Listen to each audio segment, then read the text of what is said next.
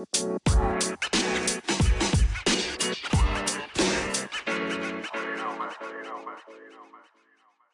everybody, and welcome back to the Upside Swings NBA Draft Podcast, the podcast, The High Ceiling. I'm your host, Bryce Hendricks. Doing well. Just got back from my short weekend vacation, so feeling refreshed and energized and ready to dissect all of these great players on the docket today. Yeah, I spilled water on my notes like 10 seconds before hopping onto the call. So I feel like a bit of a moron, but I am very, very excited to talk about these guys. Some really, really good and, and fun players to talk about here on the docket. Yeah, and I'm uh, really, really tired, and I'm hoping that my notes will will not lead me astray because I will forget talking points if I don't just read them, you know, word for word from my notes. G League Ignite is really interesting this year. Started out and it had you know two top ten picks.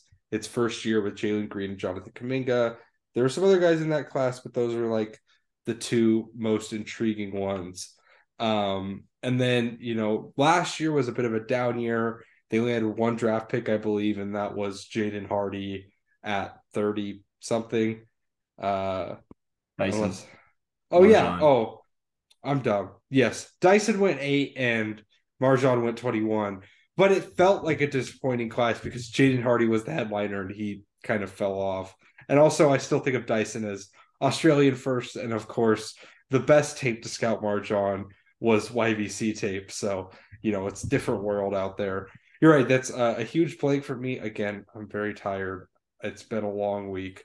Um, but anyways, this year, you know, last year the real prize of G- the G League Ignite was someone who we knew wouldn't be around until this year's draft, and that was Scoot Henderson.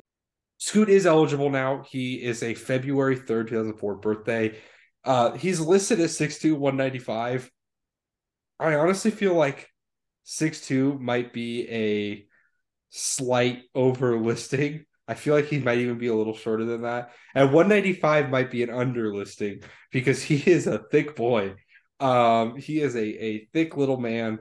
Uh, he, this year, through 11 games, he is averaging 17.7 points on 45, 28, 75.7 shooting splits, 5.7 assists at 3.5 turnovers. That's a really nice number there, especially because the G League is very, very turnover prone. Um, for what that's worth, two steals, one point or not two steals, sorry, two percent steal rate, 1.5% block rate, twenty percent usage. Not like an awful rebounder. 57.3% true shooting is very solid. Um, I think the place to start with Scoot is just his overall athleticism. Stone, I'm going to throw this to you. Can you just give me like a general breakdown of, of what Scoot is athletically? Uh, yeah, I mean, I think um, it all stems mostly from his speed. Um, I think he's probably got the fastest quick step I've evaluated um, over the past seven, eight drafts. Like his first step to me is ridiculously fast. Um, he not just in terms of like not even discussing like power or anything, but just how quickly he gets that step on the floor. Uh, I think he's fantastic at it. Um, and that's usually what's getting him around a lot of um, defenders. Uh, although we'll get into his handle, I think that's really good as well. Um, he's able to he's a walking paint touch really with that, um, and uh, I think that's really just like the main appeal with Scoot is how um, quickly and well he could break down a defense and collapse the defense, um, and and maximize on the opportunities created out of that. So I think that Scoot possesses a really um, elite ability to uh, be able to get to the rim, um, whether it's in transition whether it's in half court, um, in a way that a lot of others can't. Because I do think he's also a really good passer. Um, once the defense collapses, so there's a lot of elements with Scoot that all virtually stem just from the speed that he gets around defenders. Um, and I think that that's probably the most important part of the athleticism aspect of Scoot. I made sure to talk about this because I have the most impressive part of Scoot's athleticism wasn't his first step, but instead his top speed.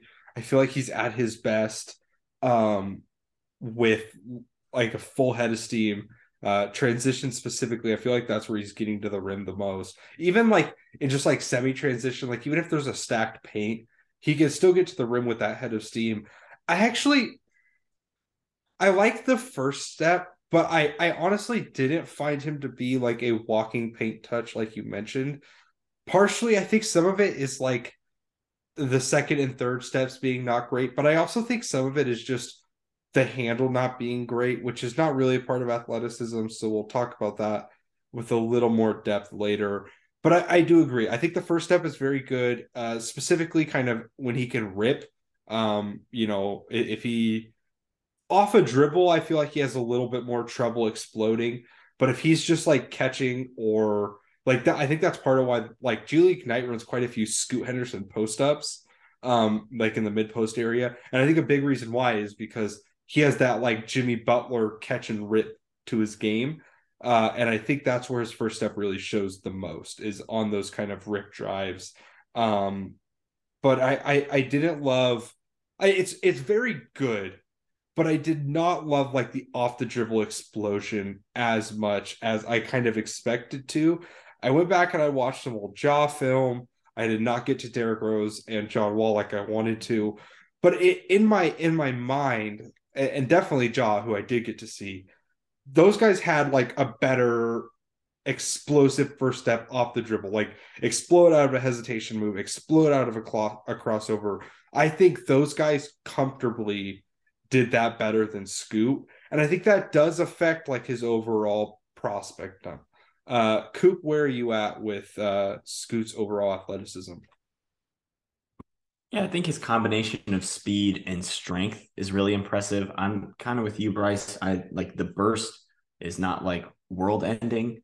Uh, I think it's really, really good. I, I don't know if it's the best I've I've ever seen. I mean, Jalen Green is pretty impressive as a as a first step athlete. Um, but just the combination of all his tools and his ability to understand where he is and where everybody else is on the floor in combination with like his strength and speed and the ability to kind of squeeze into tight spaces and not be like too bothered and come out the other side. Um, it just his understanding of his body and ability to, to just get where he wants to go is just super unparalleled. Stone talked about uh, automatic paint touch. I think he does that in a lot of different ways, and it's kind of harder to scheme completely against him because he has multiple different avenues to to getting there athletically. And that's you know a lot better than like Ivey, where he's just straight line speed, or even Jalen Green, where it's burst and around you. There's no change of pace. There's no change of direction. Can't bump you. Can't use his strength. Uh, and I think that's part of what makes Scoot really special, even if the the burst isn't top top notch. Yeah, I think I think all of that is fair. Um, I again, I I do want to stress like that top speed is great, and I, I some of the some of the issues I'm talking about with like the dribble build up speed could be somewhat affected by the space he's playing in. Uh, the G, GLI this year was pretty spacing deficient in, in a lot of ways.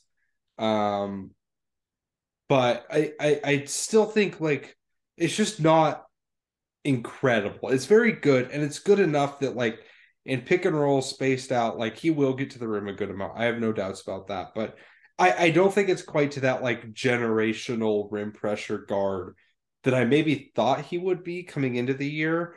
So that does make me want to see some other things. Coop, I, I do want to, you know, speaking of that kind of top end speed, the transition play, what do you think of him as a transition player in general, and what might that look like as he gets to the NBA? Well, it really starts on the defensive end. I think uh, he is really aggressive. You know, uh, rotating, gambling, digging on guys. I think he uses his strength well to kind of bully the ball out of uh, smaller guards' hands, and then has really quick reaction speed and is able to you know keep the ball with his team and get out and just get it to top speed. And then, you know, him, he, he doesn't just like beeline towards the goal.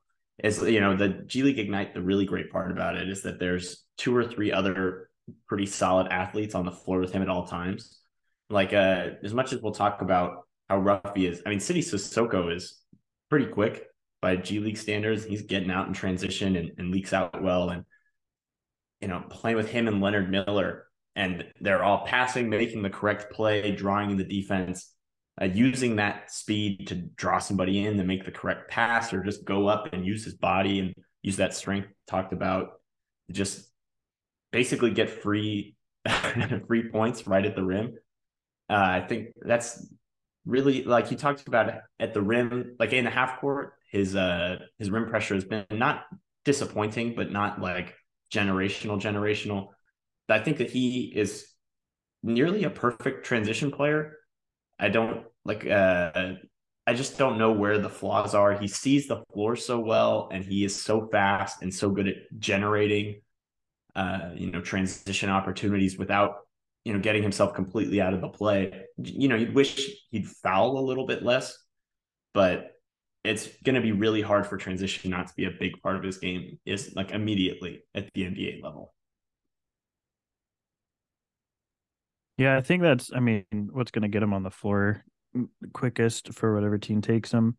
Um, but uh, just in terms of easy buckets, but I think uh, what I came away with uh if you guys are sort of ready to talk more about the half court and what he's able to do um is that the combination I think of the speed is the the burst is re- really impressed me, but also once he does, once the defense collapses, is really impressive. Like I think he is a very versatile finisher. Um, like Cooper was saying earlier, he's really good at squeezing into tight spots, has really good body control. Um, and I don't I don't know what his wingspan is, but it feels like it's fairly like he just he uses every bit of what wingspan he has. It feels like when he finishes, um, and uh, the, you guys also mentioned strength a couple of times, and I feel like that component is um really important uh in terms of how he finishes. Like he's able to get through a lot of contact um for how small he is. Uh, not that he's exceptionally small, but um, I think that he is able to finish through contact fairly well relative to his height. Um, I also think he's like a really, really good passer. Um, and I feel like this doesn't, for some reason, I don't know, maybe it's just what I listen to, but it doesn't get talked about that often. It feels like with Scoot, at least as like a major positive of his game, uh, where I feel like once he collapses the defense, he is fantastic at finding what guys are open, uh, making a variety of different passes to get it there. Um, I think that the delivery can be a little off sometimes. Uh, it could be a little bit more accurate, but I think that overall vision and, and thought process behind his passes are, are really, really strong. Um, the one thing I would say, um, which we'll probably get into more uh, later on, is, sort of how the jumper correlates to his um, half court offense. Uh, I think that it's a work in progress still, um, but um, there's you know indicators that we'll get into in a little bit but i, I think overall um i really like his half court offense. It's just a matter of uh, expanding on it and expanding on the range of when he's able to do or initiate certain aspects of the offense. Yeah the passing is top top tier. Uh one a little nitpick on it is that he like flings passes at the speed of light and guys just cannot hold on to them sometimes. Uh, I get he's yeah, I saw that like, too with like other 19 year olds and you know all that, but I mean some of these are like you you could kill you could kill a man if you flung that at his head and he didn't block it right. Like he's going full speed and uh yeah his delivery could stand to improve a little bit and he tries to force a lot, but that's kind of what you would rather see with a you know a young play playmaker. You'd rather see them try and force the big time, big win pass rather than just making the little oh you know here you go Dawkins, uh, take a semi contested midi here. Or it's like oh I'm gonna try and hit Sidy here on this cut that he's making and uh, results in a turnover. And it's you know the turnover numbers will probably get pointed to a little bit by uh by people looking to nitpick him I think they're honestly good turnovers for the most part. They're a good idea, uh, you know, wrong result, good defense. problem solving turnovers and not I don't know what I'm doing with the ball. Although he does fall a lot, um, at least in some of the games. Like he is just too fast and trying to change direction too fast, and he falls on his ass and he gets bailed out a lot. So it it, it works out, and you know usually ends up getting out of it. But it is something I noted. Yeah, that that's one thing too. Is sometimes it feels like he gets himself in situations that are just not well thought out. It seems like at times, but he's got such good like even hang time in the air and body control and speed that he's sort of able to just bail himself out of whatever situation he creates for himself.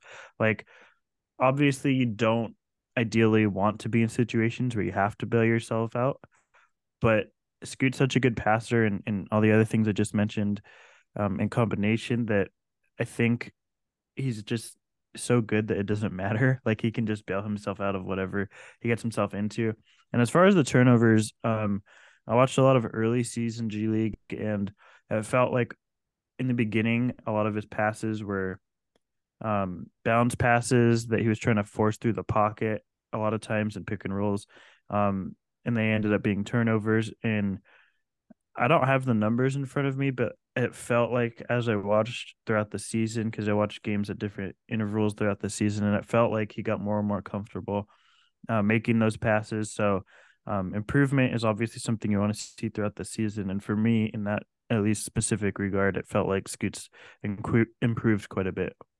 Yeah. So I think what I take away most from Scoot, like what I don't even know if it's fair to say I was surprised, but something I, I found really impressive with, with Scoot's overall offensive package was just that I, I think he's just really good at executing the scheme.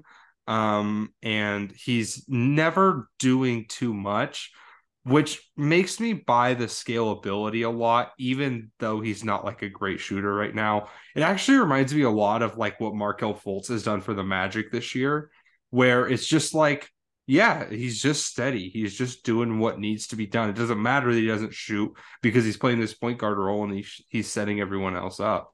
Um, they run this like hammer action all the time for John Jenkins, which is just Scoot basically rejects a screen and drives baseline, and then on the opposite side they set a down screen for John Jenkins to try and get open in the corner.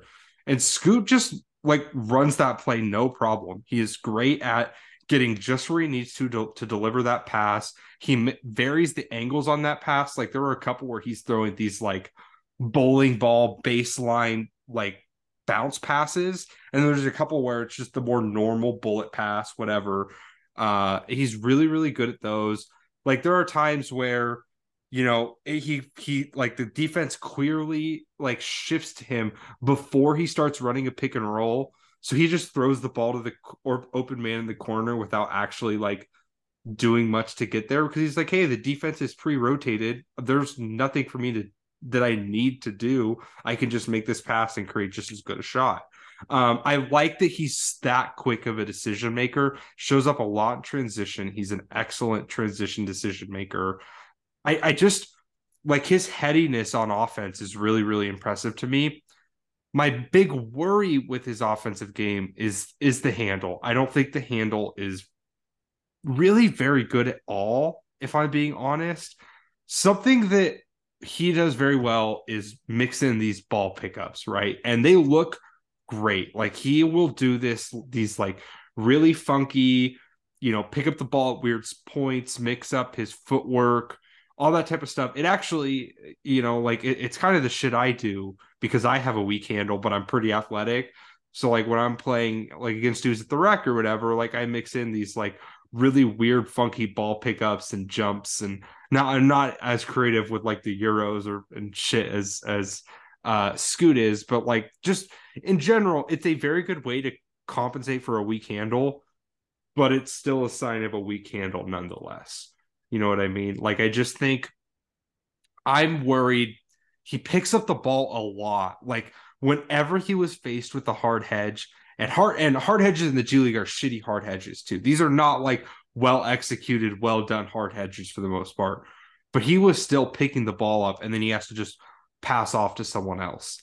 And that really, really worries me because with the jumper questions, he then becomes someone who I really want to be able to have like a, you know, 30, 32 usage at the, and that's traditional usage, you know, at the at the NBA level. And I just don't know if he could do that. Like I feel like his pick and roll handling is pretty inconsistent.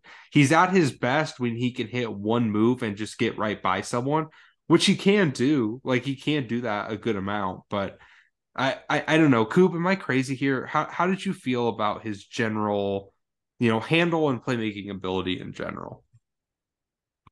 Yeah, he like you talked about the pickup spots were really the big thing where it's like he would he played with them low, he played with them high. It's just that he can't really mix them together a ton. Um, I just think that all of his different tools make it hard for even at like the weak point where it's at for not to be efficient, especially because he is crafty. I think he'll pick up more tools and more ways to, you know, mess with defenders and, and get through guys. And he just, every single other thing works in his favor to compensate for the fact that the handle isn't like super, super crazy. That it, uh, you know, it's, I, like it's it's it's more difficult than you know some other guys who can really have the ball on a string and all this stuff but i don't have a ton of worries for it because he's strong smart fast and, and crafty. I don't know. I feel like i actually disagree a little bit here. Um i feel like his handle is fairly tight. Um i think it's somewhat manipulative. I don't think that it's quite complex in terms of the counters that he has. Uh, I don't think it's like a well developed handle in terms of um, just the different moves he can combine together or, or, put together at a time. But I think that overall it's fairly tight in my opinion, and I do think that um, combined with his speed, like it doesn't need to be that high level for me in order to get past the point of attack. A lot of times, um, I think that I don't know. For me, it already looks like fine. Um, it's not great because, like I said, I think that there it's lacking certain counters and things like that. But um, I do think that it's tight with what he does have, um, and compared or or combined with the craftiness that he has, um, and the speed that he has, I feel like it's um enough to be what he needs in order to get past um the initial line of defense. All right, so this is actually kind of impromptu, but for those who remember, I wrote a, a piece on handle over the summer that was on my Patreon, a Patreon I have kind of neglected, but that I did enjoy writing stuff for. Um, and I kind of broke down handle into a lot of elements, and I actually think it'd be kind of fun to go through some of those and and talk about scoot. So the first one was ball control and it's basically the tightness of your handle, your ability to keep your handle alive in tight spaces. Uh, I use Jared Butler as like a prime example here. I think he might be like the ultimate like tight space handler. I honestly can't really think of a better one. Um, and I think that is like a big question mark for um for Scoot is that kind of tight space handle because I just think he he, like I said, he picks up the ball a lot, like in bad spots on the floor because he he can't keep a dribble alive and split defenders. He can't like like he never ever uses like an escape dribble. You know what I mean? Like, and I know that's like a little thing, but he's a guard who's going to have a super high usage. It'd be nice if occasionally he was like, okay, let me take a step back, a hesitation dribble, and just kind of get my bearings for a second. Instead, it's pick up and then decide what to do next. That stuff does worry me. Uh, we mentioned first step. First step is he has an elite one. He has a great first step, even if he doesn't always explode out of moves, which is the next one that I kind of used. Uh, I feel like the explosion out of moves is iffy. Uh, he is a really good when he hits like a right to left crossover. I feel like that explosion is good. I don't love his explosion going the other way. And I don't love how he explodes out of general hesitations uh, for what that's worth. Um, you know, change of pace, he's a great change of pace player. He's not like elite at it, but he is very good at slowing himself down and finishing from there. Um, you know, change of direction. I feel like he's a pretty good change of direction guy. very violent, herky jerky athlete in a lot of ways. Uh, he shows this off a lot with like how he picks the ball up into like these euros where he's like hard, you know, switching his body angle uh very quickly.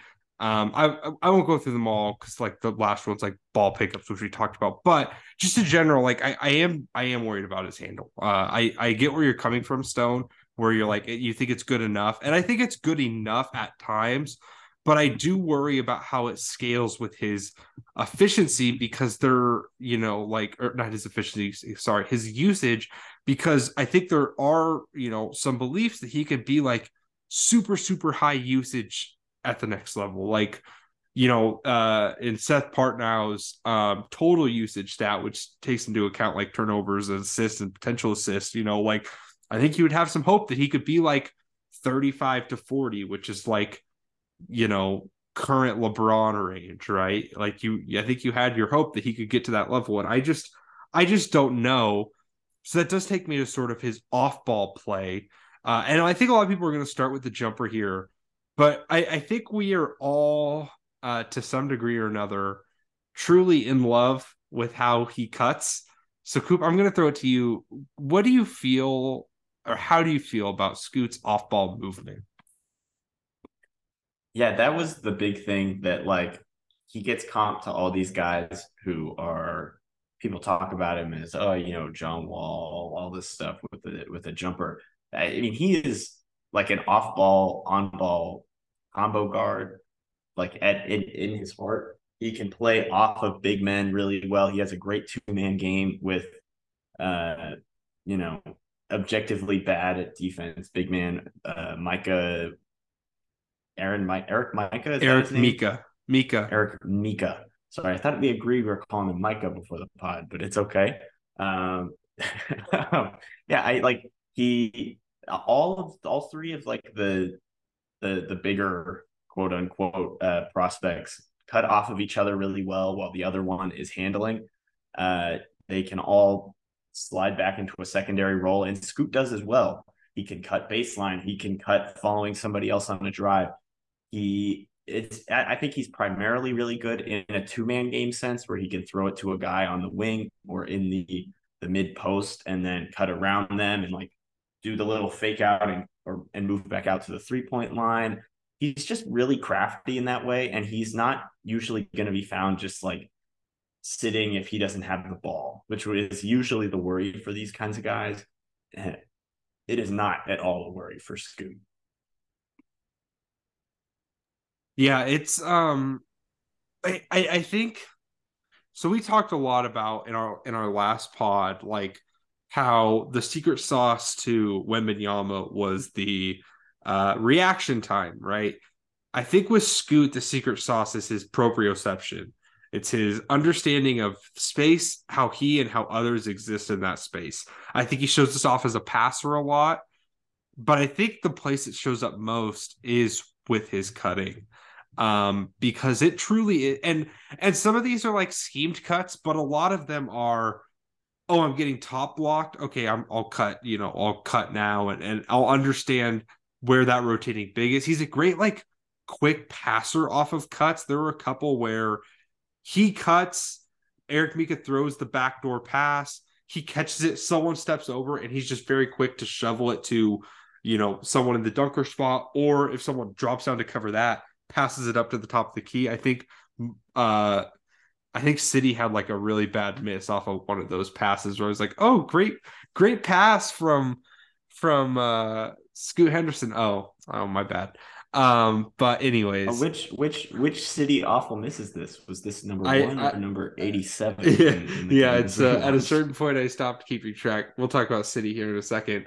Um, but I, I think his his his general feel for for understanding space is great, but there is still some worry that no matter how good you are as a cutter, as an off ball mover, it's hard to be a good off ball player without the jumper. And man, I'm gonna have a hell of a time. Like it, Scoot's jumper is just really hard to discuss. Uh, 28%, taking less than two and a half attempts from deep per game.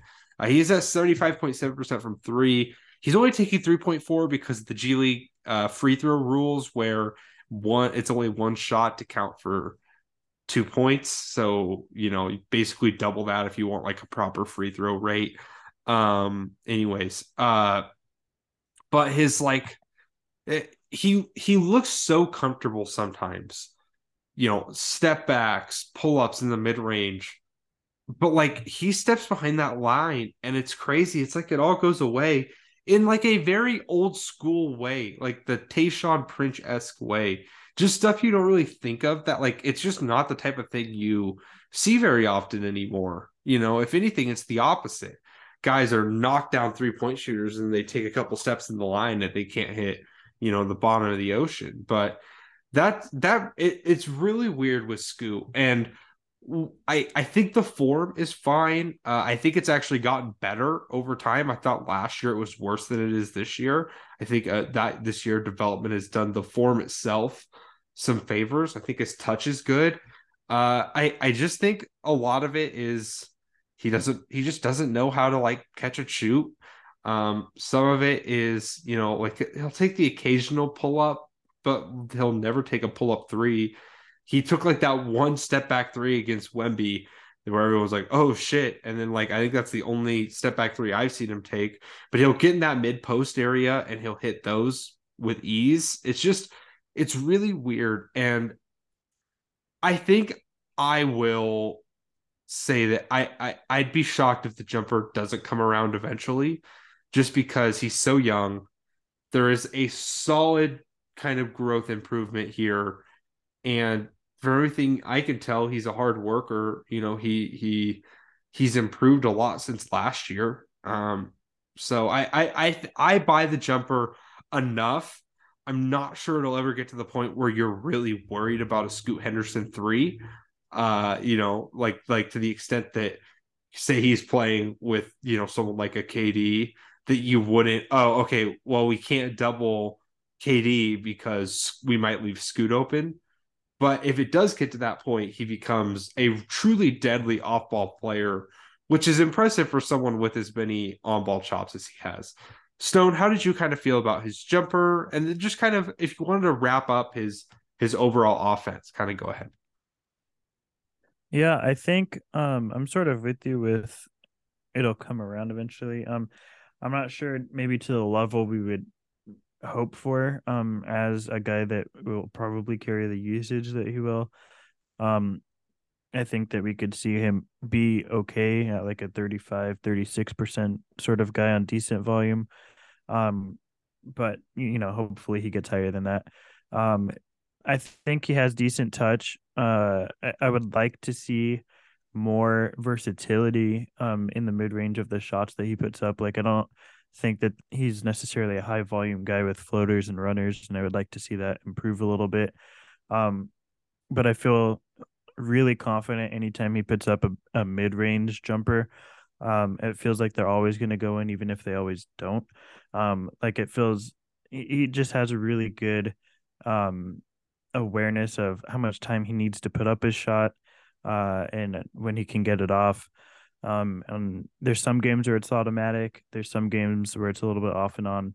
But overall, I think that there's enough indicators there to to make you um, optimistic about his future as a, a floor spacer. Um, and I think that opens a lot of his game up too. Um, overall, offensively, um, I think that it's hard. I came away from deep diving. Um, I watched a lot of him early on, and I was a little bit more skeptical. But um, I haven't watched the Thompson twins in depth, but I feel like it's going to be very difficult for me to move off of Scoot as the number two guy in this class. Um, offensively, I feel like it was just um, a, a treat to watch, and there's there's work to be done. There's things to clean up, but overall, I feel like the the fundamentals of what he has, the, the foundation of what he has as an offensive player, um, is not something that comes around very often, and is something that um, is is really special. So uh, I am a huge fan of what he does on that end of the ball, and think that um, it's I'm, I'm cautiously optimistic of to what level it come all comes together, but I do think that at some point it does come together and his lowest uh, value as a player is still fairly high. Yeah, Coop, do you kind of want to give me your overall take on his offensive upside? Yeah, I mean the the shot. I think I I don't know. I feel more uh, optimistic than you two, but like the mid range, I think he shot like what sixty percent on pull up twos last season. I don't have the numbers for this season, and I could very well be wrong, but I mean, just the amount of confidence that he has in the mid range in that jumper and uh, I there were a few moments where the three really just popped, and he it it was never like like he would like create something crazy all behind the three point line. It's like he would leverage the mid range shot and then like tiny little step back to the three point line. And it wasn't like he was creating 10 feet of space on it or anything, but he just I, I just buy. I, I think the shot. I don't. I, I think it'll come around. Like you guys, I think it'll be sooner rather than later. I think it's. I think confidence wise, it'll be pretty easy to get in to just shoot them more often and feel ready with them. And I think that's the bigger issue, at least from what I'm seeing. Uh, I, I wouldn't be surprised if he's like a league average shooter, like league average tough shooter, um, by like year three or four. I don't think he'll be like this crazy, crazy threat, but I don't think he has to be, which is the thing because he's such a good half court passer because of the strength and the speed. Uh, he's just the whole package at the guard spot. I think I you like you could you could nitpick and like oh the handle could be a little bit stronger. I think the finishing could be a little bit better. I think there's uh, especially with strength based finishes. Uh, he doesn't have like the best best touch unless he's like getting right right to the rim. But at the end of the day, those are kind of nitpicks, and I'm not worried about anything super substantial on the offensive end. Yeah, I would say I mean the the ceiling is like true engine, right? It's it's especially I think if he's someone who if he's someone who can get the ball and and get out on the break a lot, like he is excellent at that already. I think that's something that's immediately going to tra- not only just translate but be even better at the NBA level where running is at a bit more of a premium. Um I do have my worries in the half court. Again, the handle is not quite where I'd want it to be. I feel like for him to be like a true heliocentric half court creator or anything. I think it's fine. I think it's projectable. I don't think it's like absurdly elite. Uh, I think the jumper off the dribble, uh, there's some upside there. I'm just I I I'm not quite where Stone is, where it's like he's guaranteed for the second spot because he's like I, I think he's probably an all star, but I don't think he is like you know, quite as obviously as an all star as some, I guess. Like, I don't think he's like, oh, no doubter, all NBA type. I think he's going to be good. I think he could get to that all NBA level. Don't get me wrong. I'm not trying to count that out. I just, I, I see a few more offensive holes than I would have liked. Um, and it's not just like the jumper. Uh, but he is still like for me, he's in my tier that's like top five bets, and he will probably be number three if I were to guess. I again like I, I'd only do my big board as we go. Um, but if I were to guess by the end of this draft, he'll end up at number three or so. Um, but I, I, think he's very, very good. And I think there's a lot, a lot to like there. Um, let's quickly go over the defense. Um, I'll, I'll try and make this sh- this short and sweet. I think he is a really, truly almost special rotational defender. If he was any taller than six two, we'd be talking about him as like one of the best defensive rotators like I I've seen in a while. Some of the rotations he makes are truly eye catching. He's a good athlete at six two, but he's not quite like truly, you know, a secondary rim protector or something. You know, that's not who he is. He makes good rotations. He makes the right rotations. He's not Cason Wallace out here. Uh, and I and I think it'd be just disingenuous to uh, refer to him as such. He does some very nice things off ball. I think uh, I, I he can be a bit gambly. I think that's maybe his one issue off the ball is that he's trying to jump a lot of passes and there's some where it's like, okay, you probably didn't need to do that. But in general, I like his off ball defense in rotations. I don't like his off ball defense trying to navigate screens nor do I like his on ball defense trying to navigate screens or even defend in isolation. I was a bit surprised, but I think Scoot is a pretty bad point of attack defender. Um, I feel like he's flat footed all the time. Uh, like he gave up uh in in the one the Birmingham Squadron game, he probably gave up seven or eight just like really easy like blow bys that I was just like like really taken aback by because it's just you don't like see many athletes like Scoot get so abused like that, like at the point of attack. Um, his strength is good and he uses that well um to absorb some contact but i was really unimpressed by his uh point of attack d uh, and his screen nav. Coop how did you feel about scoot as an overall defensive prospect? Yeah i agree with you with all the rotation stuff. The screen nav was my biggest issue off ball. Uh i thought he was like yeah there are moments where it's like I, I, get it. You maybe could have gotten this because you're a crazy athlete and, and you have long arms or whatever. That absolutely unnecessary, especially in transition. Uh, he spends like there's quite a few moments where it's like, oh, they're gonna throw the cross court pass here, and I'm I'm gonna snag it. And he gets it like once in the in the games I've watched, and then like three or four times he just ends up just shit out of luck. Um, I had something else to say. Oh yeah, he is fine guarding ISO against guys who have basically zero shift in the handle. Uh, like he uses his body and he can contain straight line drives. Uh, if they have any amount of shift or wiggle or anything or craft, even it's it, he, he's just gone. There's absolutely nothing. He's just too reactive. I think as a defender, he's not like anticipating what they're going to do. He's not, you know, reading and, and figuring out you know a little bit before. It's it's all just like oh they go here i'm gonna go here and uh it's like it's kind of like my my my little brother playing 2k defense where every single time you can pump fake and he just like goes flying and then he switches to another guy and he pump fake again and then he like he, it's just seeing exactly what happens and reacting just to that instead of uh being a little bit proactive defensively. Yeah i think that um I'm sort of with you guys. I think on on ball, um, the one sort of note I had to add to that was I do think when he's engaged, he can be a decent defender. I don't think he's always engaged. I think something that sort of affects him on both ends, but primarily defense, is sort of similar to um, like we have seen in the past with Luka. Um, this is a big thing I remember last cycle with Jean Montero, where if things are going poorly for the team, it feels like he tries almost too hard, um, more so on defense than offense, but sort of on both ends, and he gets sort of flustered. Um, and when things are going poorly, it's like he wants to uh, do everything he can for the team to try and get him back in it, and a lot of times it ends up being too much. Um, and I think that's where some of the gambles come from.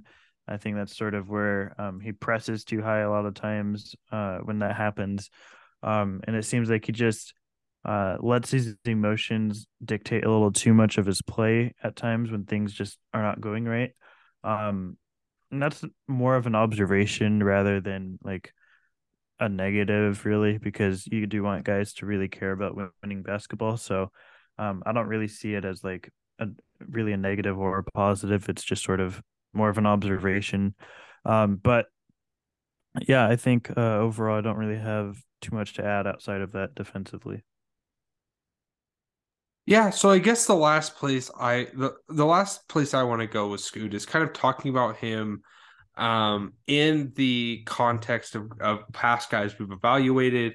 Uh, there's been a lot of talk as you know, uh, is Scoot the best guard prospect since Derrick Rose? Is he, you know, or uh, John Wall actually came after Derrick Rose, right? So you know, John Wall or um, you know, Ja Morant. And what I will say is for me, comfortably, Ja Morant was probably a better prospect. Um, and that, that that's about as far back as my draft knowledge goes. But uh, you know, I I would have Scoot around like where I had LaMelo. Probably he's probably like half half a tier higher. I've restructured how I do my draft board since then, but um, I, I like him like a little better than a LaMelo, but I'm not quite all in on him being like this generational point guard prospect. I just again, and, and, I hate to harp on this one thing, but I, I feel like for me, one of the most important things I like when evaluating guards is like a truly, truly shifty handle. You know, that's what Ja like like as you know, obviously the athleticism with Ja is absurd, but it's not like he's just that. He's also one of the slitheriest ball handlers of all time. Uh, it, you know, Ja's handles weird and funky and it's kind of loose, but like it is truly, truly deceptive. Scoots is just a little more robotic and it's a little loose and he struggles with it in tight spaces and that just it just worries me. It just worries me just enough that I'm not comfortable putting him like in the top, you know, in that top tier. Um, so I have him in my tier three, which is not like a huge slight or anything. I've had number one picks in my tier three. That's like my definitely worthy of a top five in any class tier. So that's where I'm at. Uh, Coop Stone, whoever wants to hop in, kind of where do you, how do you feel about Scoot as a prospect in the historical sense, and and kind of how does he rank up uh, amongst who we've scouted so far this year? Um, well, we've only scouted Wemby, so I guess by default he's number two, um, as as of now. Uh, but like I said earlier, I think that um, I haven't dove too deep in the Thompson twins, and I'm not ready to, uh, no pun intended, set this in stone yet because I do think that, um, from everything I've heard and people's whose opinions I value, the Thompson twins are very special in their own right. So I don't want to definitively say that Scoot is my number two.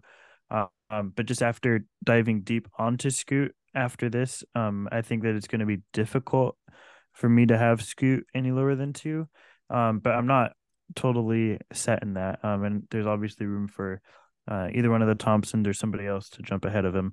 Um, I think historically, uh, out of all the guards I've I've scouted, um, he ranks firmly in uh, I don't want to put a number on it, but um, we'll say like the top maybe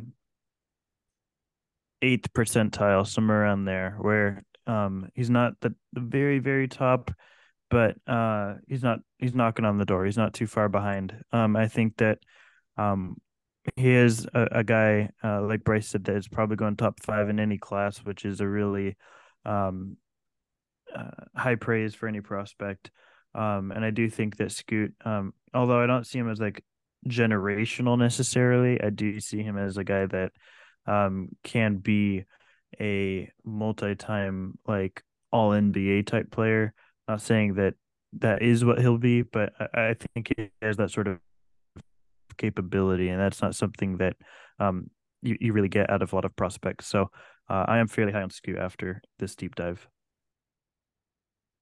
Yeah, so I haven't scouted a lot of historical guards. Um, I mean, I watched a little bit of Ja and LaMelo. I really liked LaMelo. I think the thing that really differentiates Scoot to me is even if he's not this crazy ball handler, the off ball play and ability to cut and make quick decisions and move the ball really well uh, raises his ceiling, I think, for like a, a winning team kind of sense. Um, I think being able to fit alongside better players, even if he's not like he's not as athletic as as Ja, and he's not as soaring and the, the handle's not as shifty. He cuts and he moves and he can make some connective passes as a cutter and some skip passes. And he's just so strong and well rounded. Uh, and like there's not like a mega, mega weakness knock on his game. And that's at the end at the end not having a weakness is a, is a is a skill in, in my opinion. And uh that's scoot and even if he's not like traditionally better than guys like oh like maybe he's not as good as a John Wall in his prime or a Derrick MVP Derrick Rose I think there's a world where he contributes to more winning teams. And he's on better teams because he makes all these teams better with his on and off ball play. And just effort on both ends that you don't get from his and not, not I, I try not to use archetype too much, but from guys of his ilk. Yeah, I think all that is fair. Um, I'll I'll I'll be the the uh the lone guy low on him. That's that's fine. And again, I I, I don't want to. I'm not that. I'm not that low. Uh, let's move on to um uh probably the second guy on this outside of Scoot, this G League class is really hard to get a handle on in terms of like who ranks where in consensus. Uh, but I think the guy who is the next two are, are definitely like two and three. However, they're going to rank for us, be that as it may. But in terms of like draft boards, general draft consensus, two and three. Let's talk about Sidy Cissoko first. Sidy Cissoko is, of course, French. Uh, he is an April 2nd, 2004 birthday, so he's 18 now. He'll be 19 the age at, at the time of the draft, and his his rookie season will be his age 19 season. Whereas Scoot's, even though they're only two months apart, Scoot's rookie season will be his age 20 season because the cutoff is in February. Actually, it might be February 1st, so they might be both February 19th. Um, I don't know exactly how Basketball Reference does that. Anyways, I, I, I get too jumbly when I'm tired. God damn. Uh, anyways, with Sidy, I'll be honest, I came into this year very low on him. I watched a lot of France's FIBA U18 stuff because Kymany Houinsou uh, was on that team and WSU signed him. So I do a lot of work covering WSU basketball and I wanted to be familiar with Kymany. Uh, and he was, I thought Sidy was the third best player on that team behind Kymany and, and uh, Rayan Rupert. Uh, of course, Sidy is young, and I think that you know, he has that going for him. Listed at 6'8, 200 pounds. Thought he was a little smaller than 6'8, like 6'7, maybe even 6'6, but I've been wrong on that type of thing before. This year, he's averaging 10.7 points per game on 48, 29, 72 shooting splits, chipping in 2.4 rebounds, 2.8 assists, 1.7 turnovers, 1.2 steals. Pretty impressive, though, again, uh, the steals in general in the G League are all just like super inflated because no one plays real defense. Um, so it's you know I, I try not to put too much leverage into those. Um, man, deciding where to start with Sidy is interesting. Coop, let's just start with like his general size and athleticism. Just kind of break that down for us and where he fits on the positional spectrum. Yeah, so he's tough. He is you know, wing forward size, and he's solidly athletic. I think I talked about it a little bit before. I think he's fast. Uh, I mean, he does he doesn't have like crazy hops or anything. I think he's just like he's pretty obviously an NBA level athlete. Um, it's positionally, it's really tough because he cannot dribble enough to be a guard. He does not shoot well enough to be a wing, and he doesn't really defend well enough to be a forward. So he's just kind of in uh, positional purgatory where he can do a lot of interesting things, primarily pass and play as a secondary guy or a tertiary guy. Um, and that's like you can scheme stuff for him. You can get him like moving in certain spots and make super funky, interesting reads. Uh, but positionally, he's just like a, a super connector right? Like a, a, a tertiary, a secondary super connector who's not going to create any advantages. But if you just put him in a position where he can capitalize on them and expand them, then he is going to be, I think that's the only real way that he's an NBA player. Yeah, I, I definitely think um, you know, what stands out is that he is wing size, actual wing size, He's strong. He's like, you know, very well built and he's very fast. Um the burst is really bad and the flexibility is even worse. He is like a board out there, like just a fucking two by four in terms of just how stiff he is. I feel like he's never properly down in the stance. And it's not for lack of effort, it's just that he's so stiff, it really hurts his his even if his first step is all right, which I, I think it's actually pretty good, like he can't bend around defenders at all. He just does not have that in his game.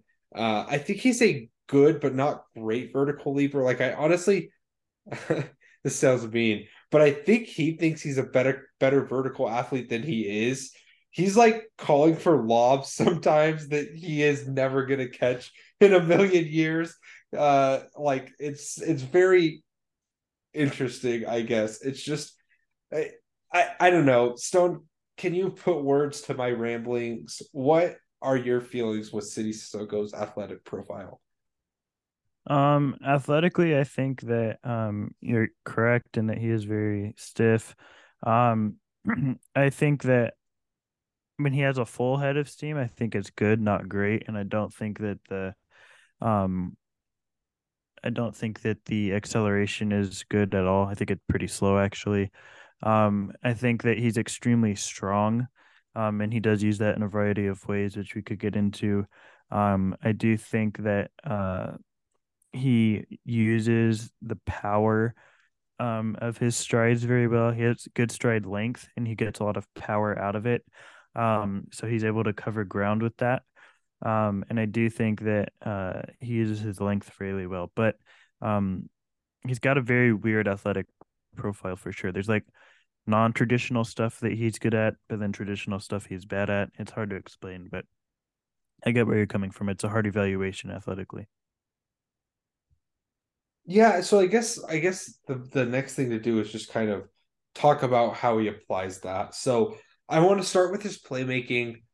Uh he is a a very legitimately good passer and at first when I was first watching him, like, oh, he's a good standstill passer. He makes good decisions with the ball, high level passes when he's standing completely still. And that's true. Like he does.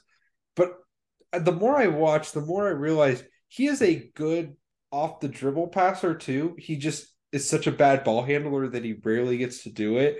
But he had this one against Birmingham that really stood out where he was like on this drive and he kind of like starts falling over but then he picks himself back up and throws a behind the back dump off to Eric Mika for a dunk. And I was just like, oh.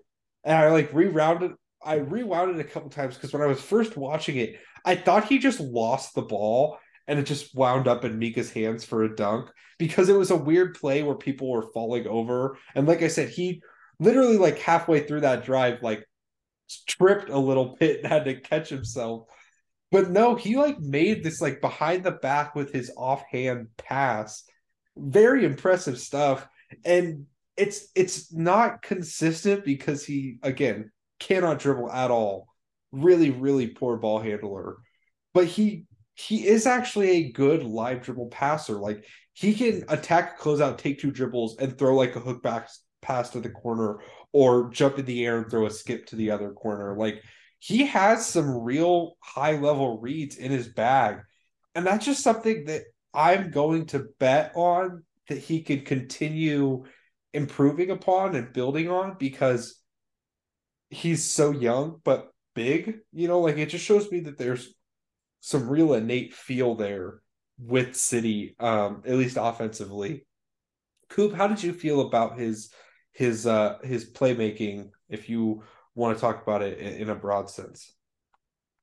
Yeah, I really, really liked it. Uh, like he can like hang in the air and like hit stuff. Like he doesn't just like he talked about. He doesn't have to just be standing still. Uh, he's like really crafty with the positioning of his passes, where he lets him go, how he uses his arms, and how he uses fakes. So he'll like throw a little fake and then dish out, and He's really good at hitting cutters. Uh, I think the the real big area where he thrives is throwing outlets, right? Like he is like they they get a little semi transition opportunity, and he will throw a perfectly placed either like up over the top, or even like he'll get to the half court line and then he'll throw some crazy like bounce zip in transition. Um, he just sees the floor really, really well. He changes pace pretty solidly, like passing wise. Like handle, I mean, he's not dribbling and, and, and changing uh, pace super, super well, but he creates advantages with his passing. He continues advantages with his passing. Uh, and if you can like somehow scheme him into actions, like he he just finds his way into doing stuff a lot. Um, and that kind of ends up being a quality of good players, even if a lot of the stuff he does right now isn't super, super good, even on the offensive end. He, just a lot of shit happens to him with him involved. Um, and I think if you can find a way to harness that, I think he could be a really sneaky uh, pick up, you know, later in the later in the draft.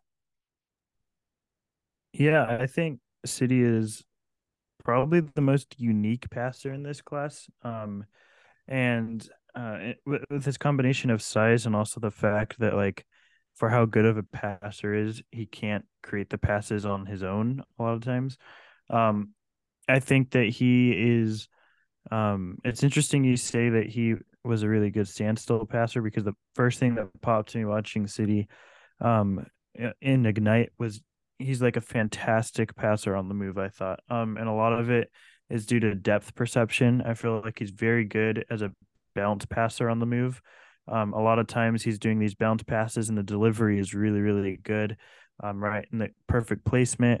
Um, so I feel like a lot of his passing, not only is the vision impressive, but I feel like depth perception is something that he really excels at. Um, I think that he has a lot of upside to be like this sort of secondary initiator because obviously he can't initiate with his handle on his own. But once the defense is tilted, I feel like he does a really good job of taking advantage of that. Um, and because of the way he sees the floor, uh, he's able to do like dump off to the big or um, make a pass out to the three, what a kick out, whatever like sort of the defense is adapting to, he takes it one step further and adapts um, to the defense. So uh, I think he's really good as a passer. Uh, I just wish that, that, he was able to access that that aspect of his um, game a bit more due to the lack of handle. Yeah, I, I suppose to talk about the handle a little bit more and what specifically is bad about it. Um, all of it, all of the all of the aspects of the handle are bad, uh, except for his first step. He is all right at blowing by someone in a straight line so long as he doesn't have to get all the way to the rim because if he takes more than three dribbles he's going to lose it um he just can't handle like pressure or he can't like shift someone off of him with like a dribble move it's just it's just not something that's in his game and i think that on its own would only be so much of a worry if it wasn't for the jumper being also kind of bad. Um, I didn't do like a full breakdown on X, you know, every little problem and and how they could be fixed. I just think my general takeaway is that it is um a little far away right now. I just don't completely buy it where it's at. Um I think that there's stuff to like with the jumper, specifically his level of confidence in it is nice. He clearly believes that he can shoot. Um, and that makes me think he can, you know, he's hitting them in practice or something, but um the base is, is sort of stiff and robotic and it's kind of off to the side of his body and it's just it's just not a shot I really buy. So that does sort of make me question like what his offensive role is. Stone, I, I think you're higher on on Sidy than me. What do you feel like his offensive role really is? Um, I think that he's someone that obviously he's not creating. Obviously, there's questions with the jumper, but um, I do feel like he's a really good slasher off of a tilted defense. Um, like I mentioned earlier, the the stride length and the power of which he um is able to drive, uh, and the strength that he has, I think he's able to take bumps and contact pretty well. Um, really good passer. Um, the jumper, it, he obviously has confidence in it, but it's not anywhere where it needs to be. Um, one of the the major factors for me that it looked like was he seems like a just a tad bit slow in reaction as to how when the defense comes towards him. Like if they're closing out on him, he just doesn't have the time to get it off properly and and closeouts to affect him. Um, so I think that being able to adapt a bit more in terms of um, reading defenses a little bit quicker and processing that. Um, if he's able to process how defense close out on him, um, as well as he processes things as a passer, I think it would do him wonders. Um, but uh, overall, I do think that just as a role, his it's probably primarily as like a slasher um, who can can make passes out of already tilted defenses. I came away a little bit lower on Cissoko than I came into watching the film with, but um, I still think I'm I'm probably a little bit higher than you guys on him. Yeah, I think that's fair. Um, Coop, as our uh, defense aficionado, I think where the big disconnect between a lot of people's evaluations of Sidy is going to be how they view the defense. So let's start with the off ball D. How'd you feel about uh, Sidy in that aspect? Uh, I mean, he he's he he shoots passing lanes all right.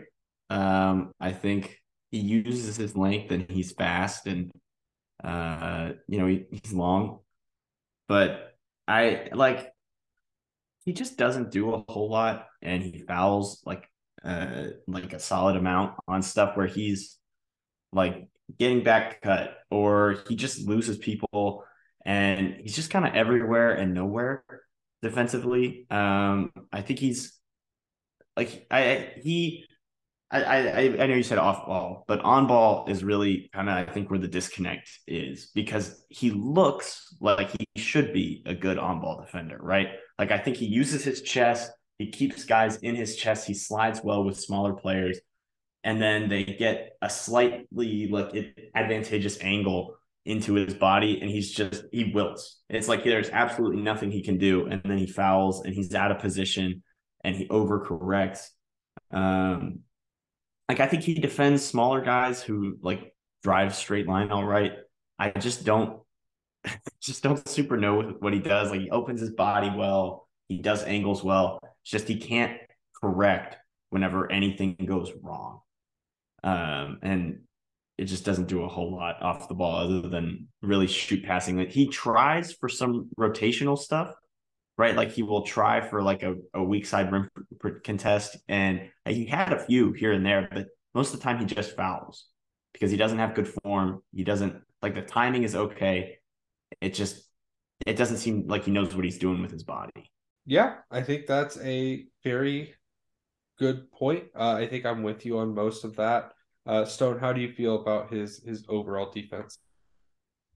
Um, I think that it's sort of a mixed bag. He has a lot of ups and downs. Um, on ball, there's flashes where he does a good job of staying in front of guys. Um, and then he sort of just gives up at the rim and they're able to finish above him. Um, and then there's other times where he's really good at staying vertical near the rim uh, and contesting shots um, with his strength and long reach.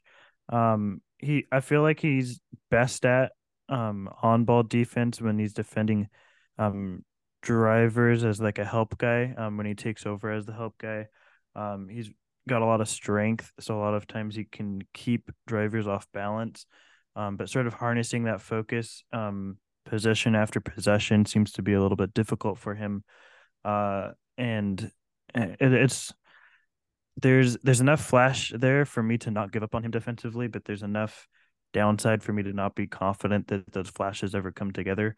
So um, I'm sort of indifferent defensively with him at the moment because uh, I'm not really sure um, that he's ever a, an awful defender um, consistently, but is never uh, consistently like great defender. So I don't know. I don't know where to stand on him defensively.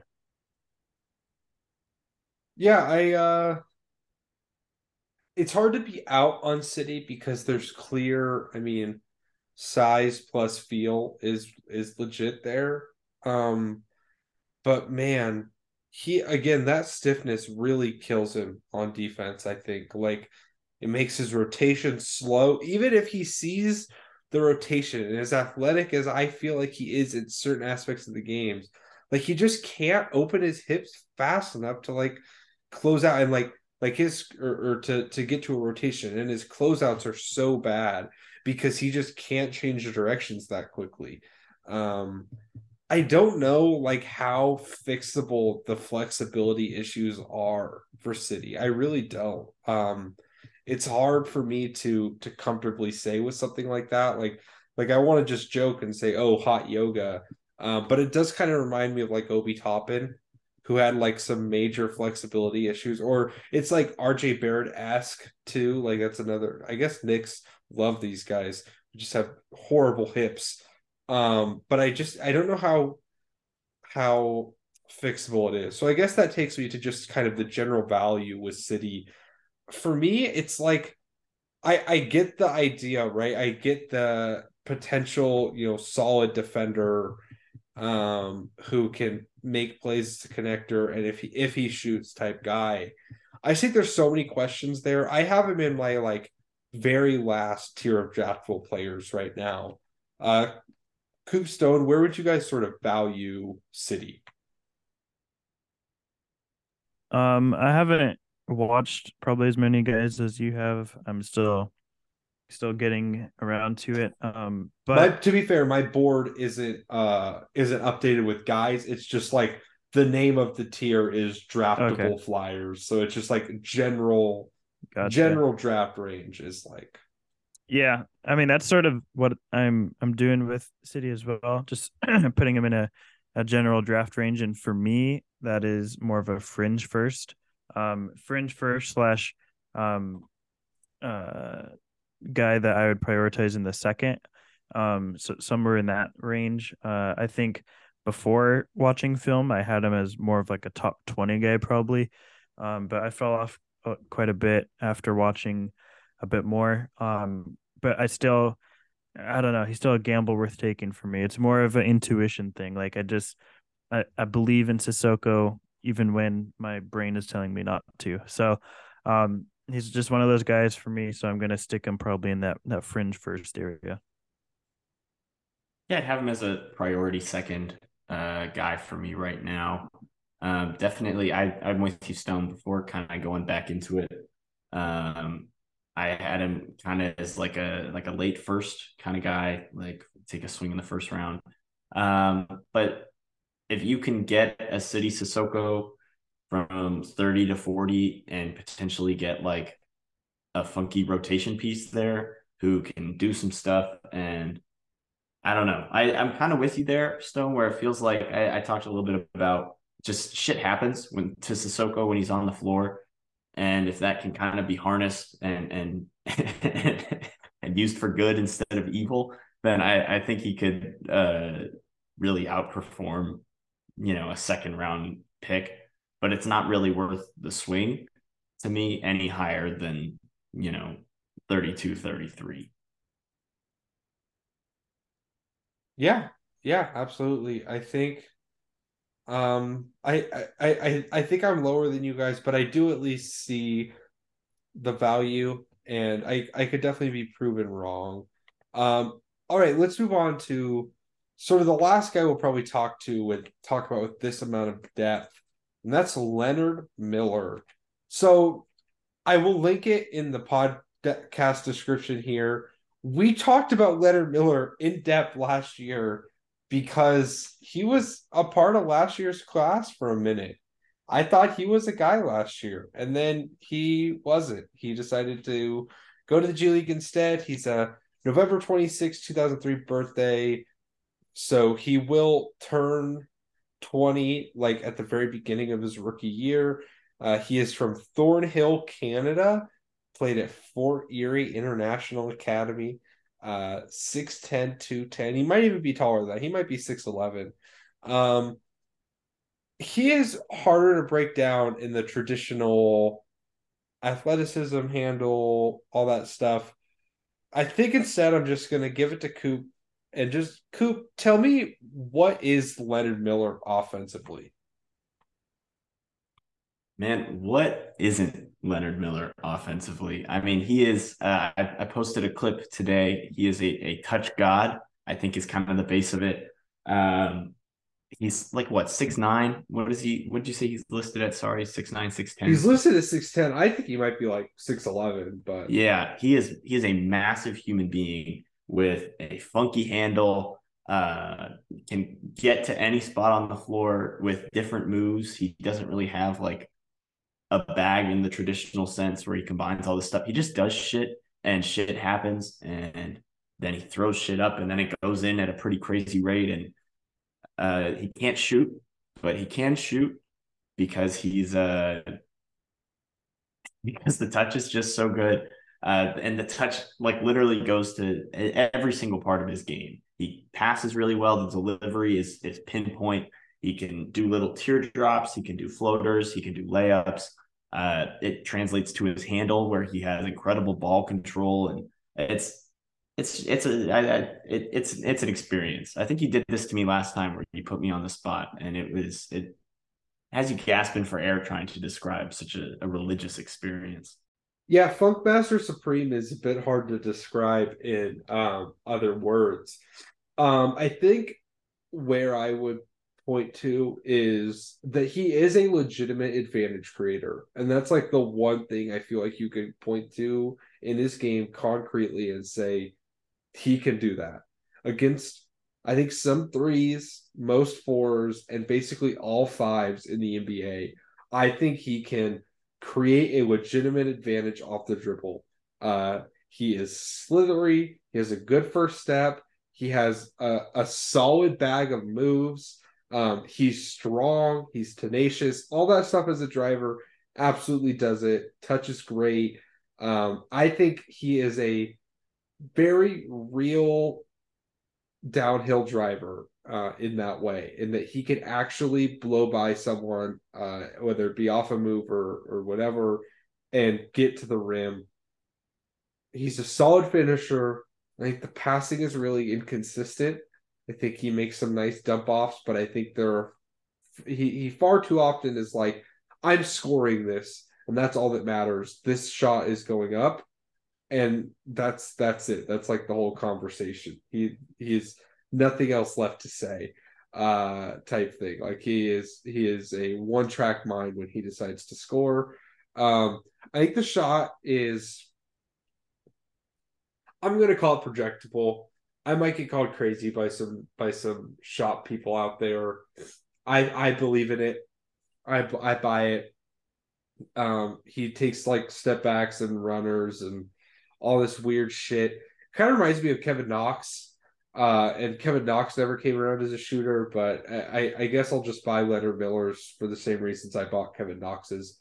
And if it bites me in the ass, bites me in the ass. Um, but I, I think he's going to be able to shoot, uh, at least to some extent. I think the footwork needs a lot of work, but that's like the easiest part of a jumper to teach. Like, hey, don't travel when you catch the ball. Hey, don't you know, don't plant your off foot for no reason and then drag your the foot you should be planting. Like just switch that up. It's it's footwork is the easiest part of a jumper to teach, in my opinion. His upper body's not awful. It's weird, but it's not awful. So I, I think he can shoot. If he can shoot, he can attack closeouts and make some plays.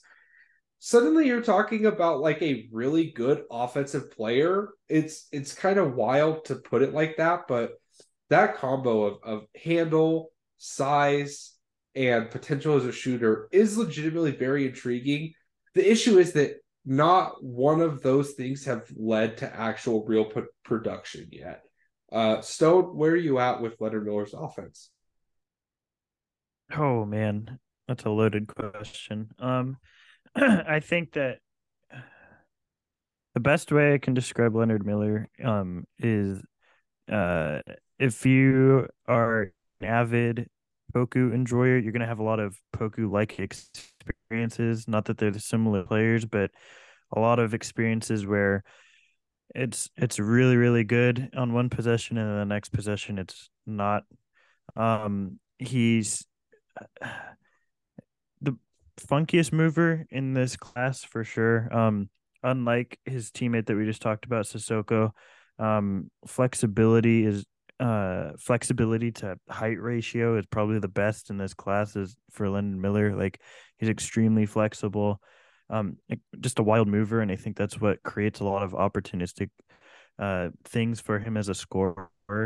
Um, really good uh at just finding ways to get shots off in unique, weird ways. Um, like Cooper said, he does have really, really impressive touch. Um, I'm not sure I'm with you in terms of uh, his projection as a shooter. Uh, it's just uh, the, the, the indicators are there with the type of shots that he makes inside the arc, but at the same time, there's a lot of like, um, there's a lot of times where I think he has similar issues with Cissoko, where he has trouble, um, identifying like correct times to release it, uh, where he has difficulty with like getting giving himself ample time with the closeout on him. Uh, I think that's something that he's going to have to work on. They they sort of share that similarity as shooters. Um, I do think that uh, Miller has better indicators, like I said. Uh, I think offensively, he in transition is a really good passer. I like him um, as a passer, and that's going back to high school and in last year. Um, FIBA, there, there's a lot of stuff there where he's just really good passer on the move. Um, I think as a standstill passer, he sees things sometimes, but um, there's things he misses as well. I think he needs to get more consistent in reading the floor while he's standing still.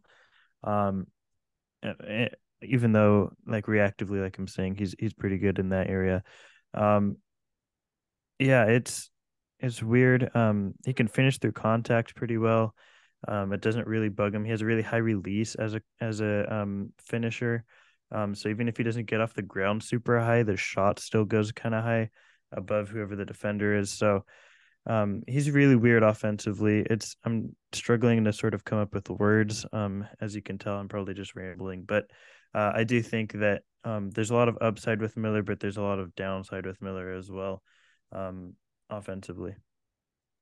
Yeah, I, I, I, and not to steal your your term here, Stone, because you brought this up. I think maybe even before the podcast. Uh, but I th- I think Leonard Miller is one of the rare actual boomer bust prospects. I, I honestly hate that term because I think for the most part it's disingenuous. It's just a way of hedging your bets, um, of saying, oh, well, if I was wrong on this guy, I acknowledge that they were boomer bust. You know what I mean? Like that. I it, I usually don't like it, but I think with Leonard Miller, it, it's it's a true testament. And there's another guy in this class kind of like that who plays for Coop's team uh, to some extent, though he's proven to be a little better at some of the little things. Um, but I, it's just like someone who has yet to put real production out there, but the disparate elements are so intriguing that it's impossible for me to not have them as a first rounder because if they if they hit they're going to really hit like Leonard Miller if he is like if he makes it in the NBA, is a 6'11 advantage creator. Like, I'm just like, think of him like operating DHOs, or I think he could be a roll man. Like, he's not a great two foot leaper, but he could catch in the short roll and make plays. Or I, I think he could probably catch like a lob from like a really good passer, even if he's not like gonna ever sky way up for some crazy ones. Like, I don't think he's a bad athlete in that sense. Like, I, I, you know, he's super smooth. If he can shoot, like there's like a really obvious path to offense for him where it's like pick and pop, guy takes one step towards him on a closeout, he's right by and he's at the rim and he's making a play. Or fake a DHO, spin back, do some crazy shit and it goes in. Like I like I can see the path. It's just he hasn't proven he can actually be efficient doing any of those things yet but I'm gonna buy the upside there because I think he's one of those few guys who all have like, you know, in my 18 to 25 ish range where I'm like, I see a world where they're an all star. I really do. There's a world where Leonard Miller's an all star, uh, where he really is just like a true kind of connecting forward big who can score in isolation and can hit shots and just does so much that it's a, like you just want to play him because he does so many good things. Uh, and I don't think it's just offensively either. Coop, how do you kind of feel about Leonard Miller on the defensive end of the ball? Yeah, so I mean, from like the last time when we watched him, uh, I I described his defense as like young guy defense, uh, where he just is kind of out there doing whatever he feels like doing, and he's running around trying to get steals at the top of the key And now he's like executing a drop scheme as the big man and can stifle drivers pretty well. Uh, he's not good at like the intricacies of, oh, I need to cover the big and then I need to get back over to, you know, the guard. But he can uh, he can guard one of them really really well and and make sort of late uh, rotations back over to the other one. Um, the man defense got a lot better, I thought, as the year went out, uh, year went along. I think he's able to just use his length and athleticism really effectively, even if he's kind of in a recovery situation a lot. I think his closeouts also got a lot better from the beginning of the year and last year, where even when he like over closes out and flies out and tries to block a jumper, he is able to recover and he doesn't jump crazy high because he's so long. He just jumps a little bit and then he recovers back. And I, I think his instincts are just so solid and combined with the fact that he's figuring out how to finally at least try to run a scheme uh, I mean, I've been really, really impressed uh, with him defensively, uh, especially like as the as he's grown. Maybe he's not like a, a real plus, but he's just gotten so much better from where he was last year, and uh, yeah, he's he's he's gooder now. Yeah, I think I buy him as like a switch big. Like I think he's a good, not great perimeter defender with movement skills. Um, his issues are uh, like he's just lost all the time. Uh, he's very consistently lost in pretty bad ways. Uh, that's pretty. It's pretty frustrating sometimes. Like, eh, but then suddenly he'll make like a really good rim rotation, and you're like, "What? Okay, I guess that came from somewhere." That's why, like, I I honestly think he might be a five because I think you want him not having to play and help and instead switching um onto the perimeter, like being a switch five. He could probably play a four. I just wouldn't want him to be like the low man a ton because I just again I just don't trust his rim rotations right now. Uh I think there is some real upside like with him guarding some of the stronger wings. Like I could see him giving Kawhi some trouble, you know, or or like a Franz Wagner as as he develops or Paolo Banchero, just because he's so long, he's strong enough, he's quick enough laterally. Like I think he could like I don't think he's like a quite a stopper, but there is upside there. There is some real talent with his uh footwork. It's just the off ball D is just not there right now. And I don't think if he was a five, he could do anything but switch. Uh Stone, where are you at? Yeah, I mean, I don't disagree too much uh, with you guys. Um, I do think that he is best as a five defensively. I think he's really good at positioning near the rim, um, and in part because it's a limited area. Um, I think when you're putting him out in bigger areas, he gets lost quicker. Um, I the the best way I guess you can describe him is he's a really skilled defender who looks like he just started playing basketball.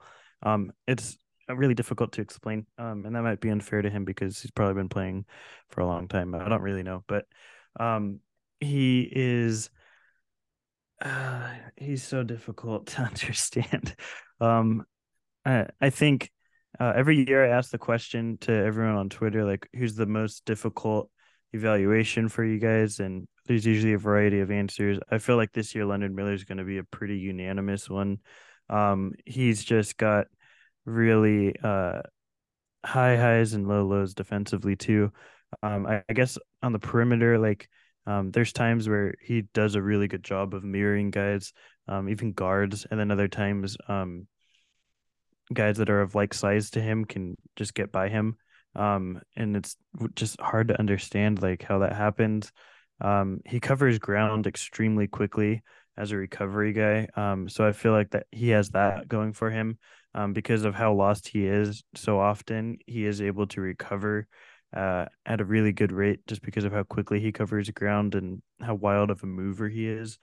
Um, he does use his length pretty well, uh, but there's a lot of like technical issues he has. Um, the footwork, uh, I think he has good footwork in terms of staying on balance and things like that, but then he's got poor footwork in the regard that he doesn't do a good job of um, setting himself up in ways that like once he takes one step the wrong way, he's sort of out of the play. He doesn't do a good job of uh, taking certain angles and things like that. Um, so that he's missing a technical proficiency level that um, is is sort of large. Uh, but then he's got this just like the raw athleticism and the raw um, feel at times. So I don't know. It's it's tough to to pin him down as a defender, and I don't really know how to feel with him either. Uh, for different reasons than Cissoko, but same same outcome. Right? Just I don't get them defensively. I don't know where to be. I would I trust him comfortably more than Cissoko long term. Uh, even if I think Cissoko is probably a better, like he's like more sound. Uh, give me the person who can really move laterally and has uh, hips that can do this. Um, you know, uh, not that anyone can see that horrible podcasting, but um, no one like like again, Sidy stiff hips are just they're they're gonna be the death of me. It's it was like hard to watch sometimes. Like he, it it made me want to be even lower on it than I am because, man, it is just like it, it is hard to watch someone like that defend. It's like watching like an old man. It's like watching my dad defend someone because it's just his hips don't move like that anymore. Uh, but yeah. Anyways, I think that's I think that's about all on Leonard Miller. I'd probably take him in the first round. Uh, where, where are you guys kind of at with his with his value? Same exact as where I have Cissoko. Go fringe first guy, maybe a um, priority second. Uh, as I watch more guys, we'll, we'll sort of see where they land, but somewhere in that range of probably 25 to 35. Um, yeah, I, I don't really know where to value him. I'm a little lower than on I was last class on him, I think.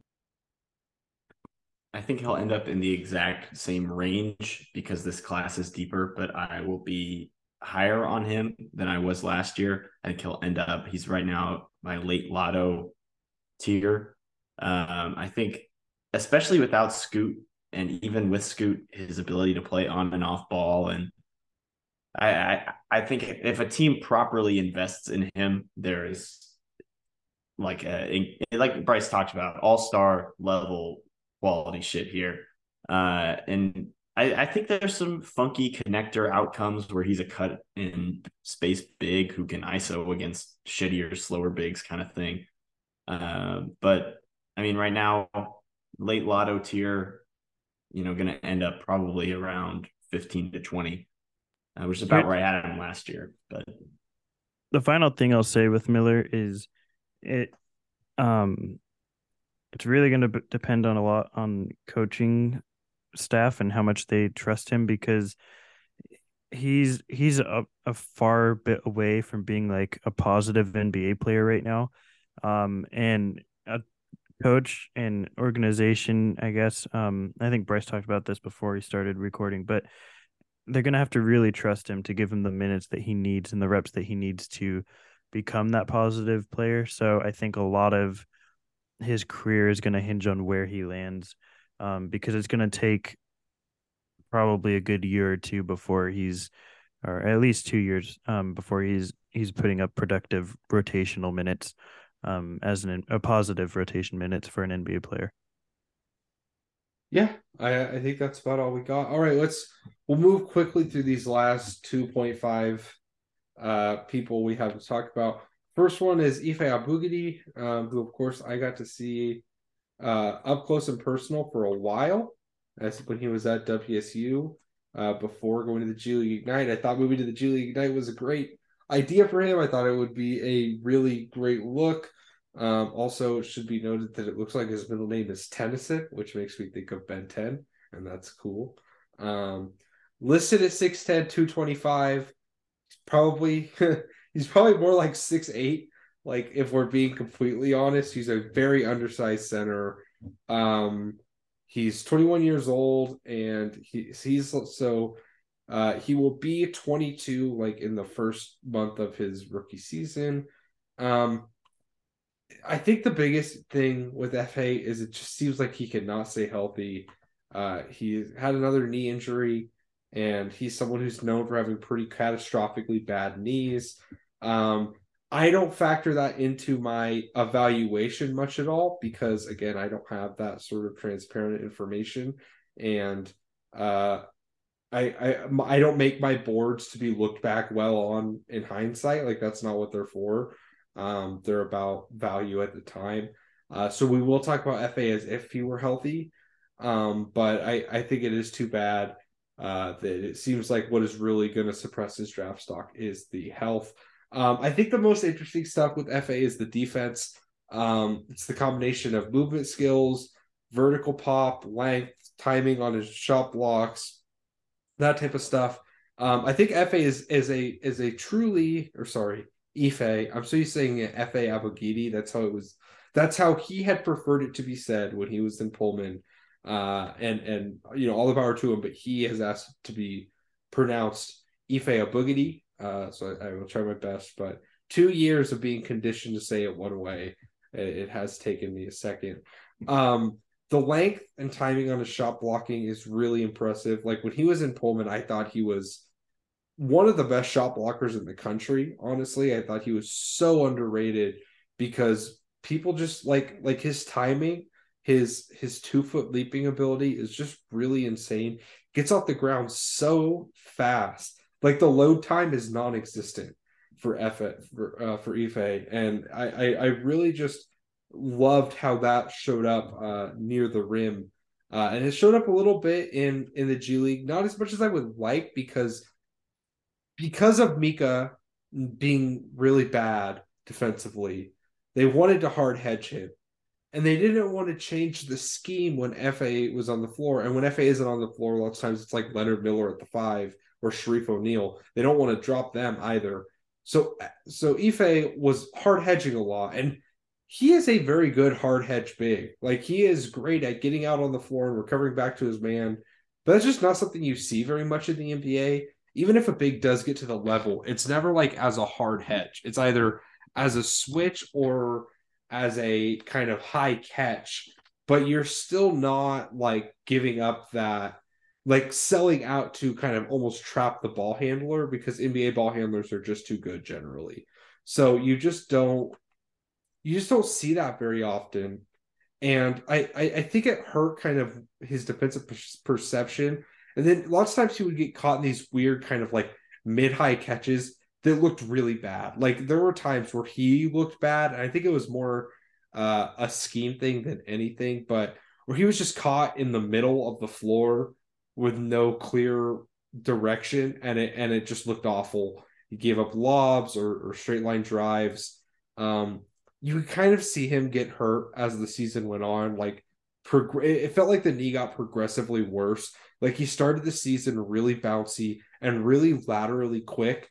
And by the towards the end of his season, which has now been cut short, um, he looked like so slow and so. It, it, I mean, it looked like he was hurting. It looked like he was aching, and of course, again, eventually his season got cut short, and uh, it just feels like that was like a degenerative issue going on. He just couldn't handle moving laterally like that. Uh, but I think his lateral movement skills are pretty solid when he's healthy. The length helps cover for a lot. And if he does get beat, again, he gets off the ground so quick that so long as he can stay within about a you know a half step, he could block a shot like in a chase down pretty easily. Or even if he doesn't, he can scare a guard away from taking that shot just by being there. So I think his pick and roll D is is really, really good. Uh Coop, how do you feel about his overall defense? Yeah, he was really, really solid, whether in like a you know rotational sense. I thought he was really impressive guarding Wembanyama for someone who is like uh I'm not even gonna guess however many inches shorter, somewhere between uh seven to ten inches shorter than Victor Wembanyama. Uh, I thought he used his strength well. I thought he used his agility well. Um, and yeah, he's just so quick off the floor um, that he can contest basically anything around the rim. It doesn't matter the positioning he's in. Just has so much energy as well. Uh, I, I, thought he rebounded the ball well. I thought he got contested rebounds well. Um, just does a lot of the smaller stuff that you want your bigs to do on the defensive end. Um, and hopefully he can just stay healthy so he you know gets drafted and gets a chance to show his stuff at the next level. Yeah, I think that uh, Abogidi is um, really, uh, I mean, just a simplistic player. That's probably easiest evaluation on Ignite. Thankfully, with all the other absolute mind twisters on this roster, um, he's, I mean, he's just a rim runner and he's really good at it. That's I, I don't have like a whole lot to add to that. Um, I think that uh, the jumper um, was really impressive early on. There's one game where he hit like six mid rangers in a row, six mid range jumpers. Um, I think that he has the touch to maybe stretch it out. Um, I don't think he's ever going to be a high volume guy from deep, but I think that there's maybe times where he finds himself open from three and he's able to put it in from there. Um, but uh, I think that he is uh, really solid as a role guy offensively. Um, I think that defensively, he's like Bryce is saying, he can get caught in no man's land a little bit sometimes, but um, I think that he's a good enough mover to make up for that fairly quickly. Um, yeah, I don't have a whole lot to add with Abogidi. Like I think he's a pretty like simplistic guy uh as a player. So um I'm I like him. I like him as especially in a draft that doesn't have a lot of bigs outside of the real top guys. Yeah, and I think offensively, you mentioned how simplistic he is. I think the touch is great. I think he can hit some like weird kind of funky floaters and stuff. I think the jumper will come around eventually. It's clear that uh, he hasn't had a ton of time to rep it out, um, but I buy the jumper. Um, I think uh, he's hit some. He's hit a good amount of mid rangers. Just hasn't fully extended out yet. But uh, you know, I don't think he's going to be like guarded from three. So maybe the jumper doesn't matter in the first place. It's not like he can attack close out anyways. So I guess it doesn't make a huge difference. But he's a great lob threat because he can just get off the ground so quick. Again, it's just it's just a health thing. Um, for me, if he was fully healthy, he's like almost a borderline first rounder for me. I have him in my late first, early second tier. Um, but I, I I just wish he he was for sure healthy because I I feel like uh we might never see him uh play a ton. Uh do do it Coop, do you have any final thoughts on on Abogidi before we move on? Uh, yeah, just good offensive rebounder, able to get above the rim pretty well because he's so fast off the ground. Um, and really just slam the ball. Absolutely vicious. Um, yeah, just just wish he could stay healthy. Um, I have him as a priority second rounder right now. Um, just hard to find good quality bigs that have, uh, you know, the ability to roll, the ability to defend a couple different schemes, uh, the ability to not mess up all the time, and you know also be pretty gifted athletically.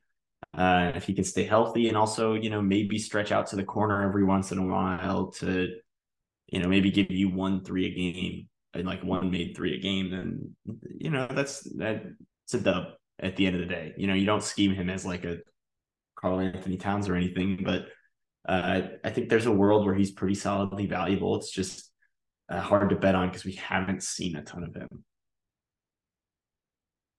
Yeah. Uh, all right. I think that's probably enough uh, on uh, Boogity. Let's move on to the last guy we're really going to talk about with any depth here, and that's Mojave King. Mojave King is 20 years old. He will be 21 uh, right before the draft. He's from Dunedin, Dunedin, Dunedin, New Zealand. I should ask Charlisse uh, Leger-Walker, who I see every day, how that's said. Um, he is listed at 6'5, 194. I buy 6'5. I think he looks all all every bit of 6'5, not any taller. I don't really see like he's not like he's not really three sized, but he's definitely a three. Uh, and I think that's the best way to describe his game in general. Is not really three sized or like he's like an undersized wing. Um, and and that's not the worst thing in the world. It's just I nothing. I and I really tried. I know you guys love Mojave King, so I really tried. There is nothing about his game that really stood out to me, uh, much at all. I was just he's he is fine. He's averaging 9.6 points, 3.7 rebounds, 1.66, 0.5 steals, 0.5 blocks. Um, the efficiency is like okay. He's just so fine. He that the definition of a solid, fine wing, but he's undersized. I don't think he can really dribble 34.5% from three. Uh, thank you so much, Coop. Uh, the shot looks fine, but he is not good at taking them on any sort of variability. Whenever he is stepping back or sprinting into a shot or doing anything other than like a simple one two step, specifically left right, uh, it looks really bad.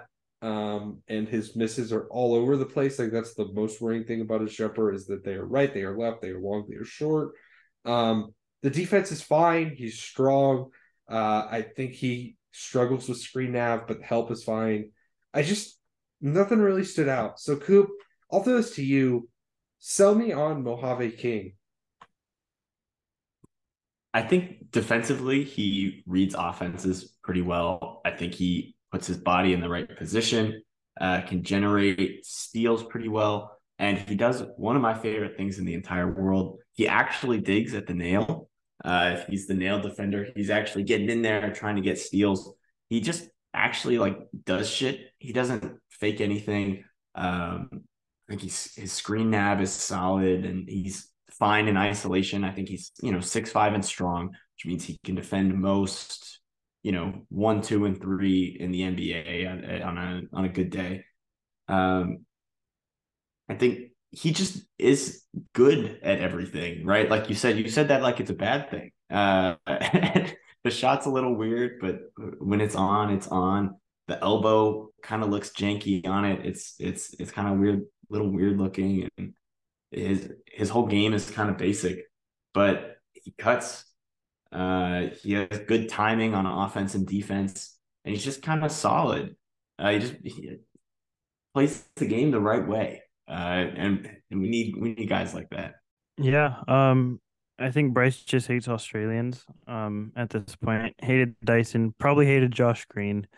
Um, I'm just kidding, but Josh uh, Green I do like finish with his left hand. So yeah, I was I was pretty Oh out. my gosh, this guy.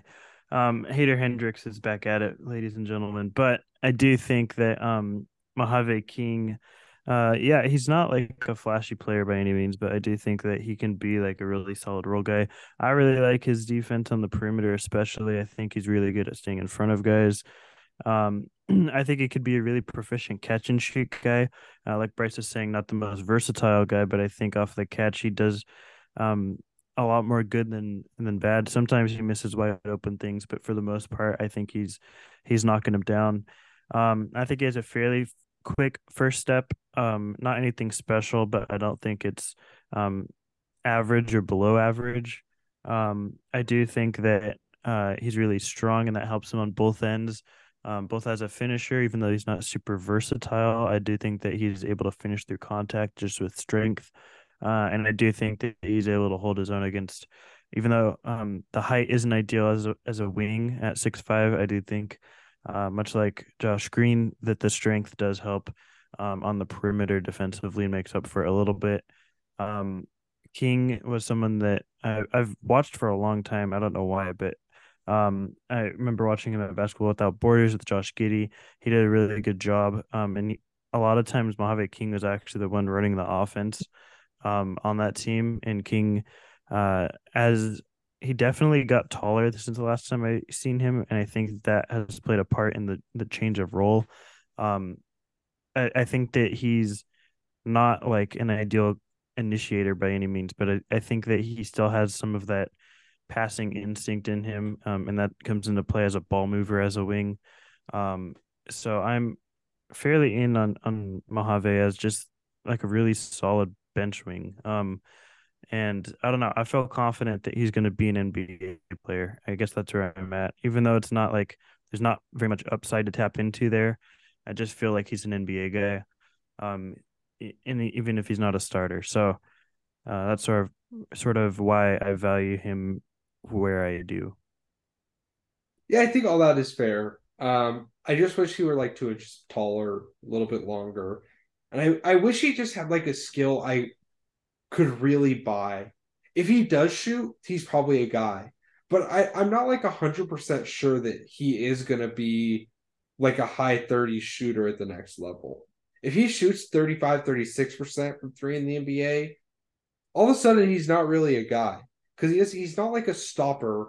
He's not an elite nail defender or rim rotation defender. He's fine at all those things. Like he could probably survive on most twos and some threes in the NBA, but I wouldn't want him guarding ones, which is a way that, you know, like that's like a way so like a Kentavious Caldwell-Pope brings value.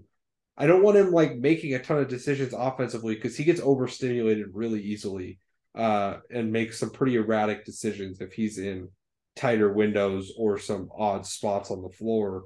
Um, I just I, I don't know. I I would draft King. I think I have him in my on I have him in like my top UDFA. So if this draft is really shitty, maybe maybe give him a draft. I haven't got that far into it. Um, if you know, but like he's definitely worth a two way, but I'm not sure I would I would guarantee him more than that right now because I just I there's a world where he's like a not even good enough to be a high level starter on like a lot of European teams if the shot's not really there because he's just not elite at anything. Um, good two foot leaper though. He has some cool dunks. Uh, all right, I think that's all. Uh, the last guy we could mention who's in this draft is Babacar Sane, who um, I didn't even like see.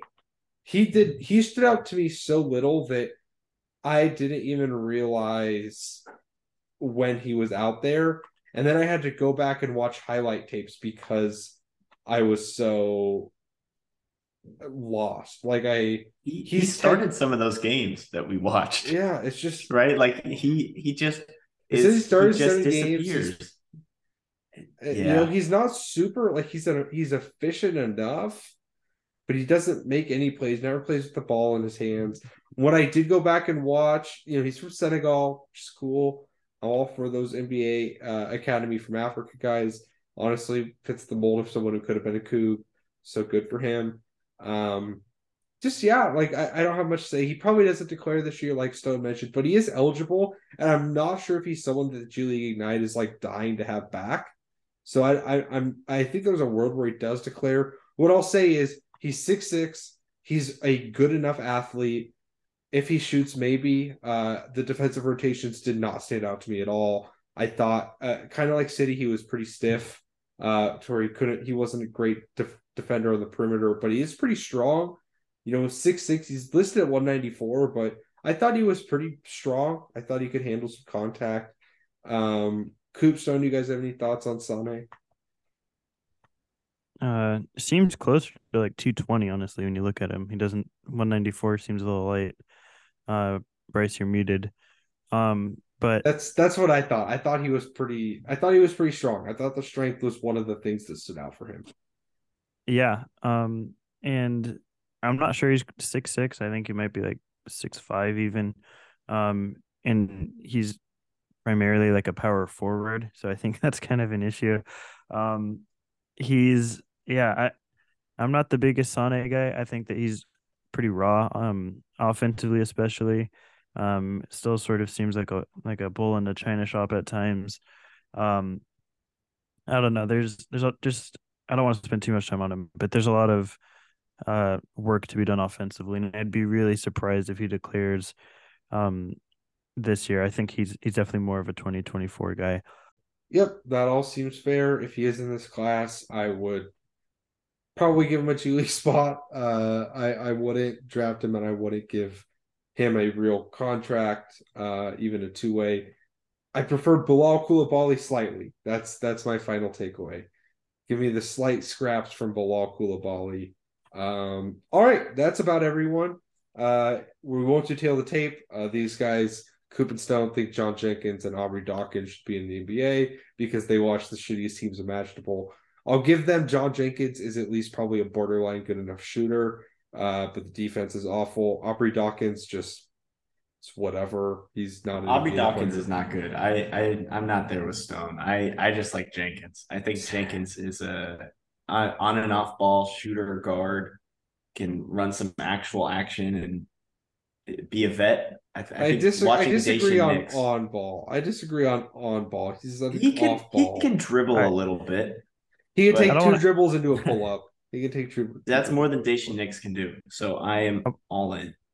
I won't spend any time on those guys, but I do think both are worthy of like probably a two way. I don't know if they're eligible. Probably I think not, they're too. I think they're too old.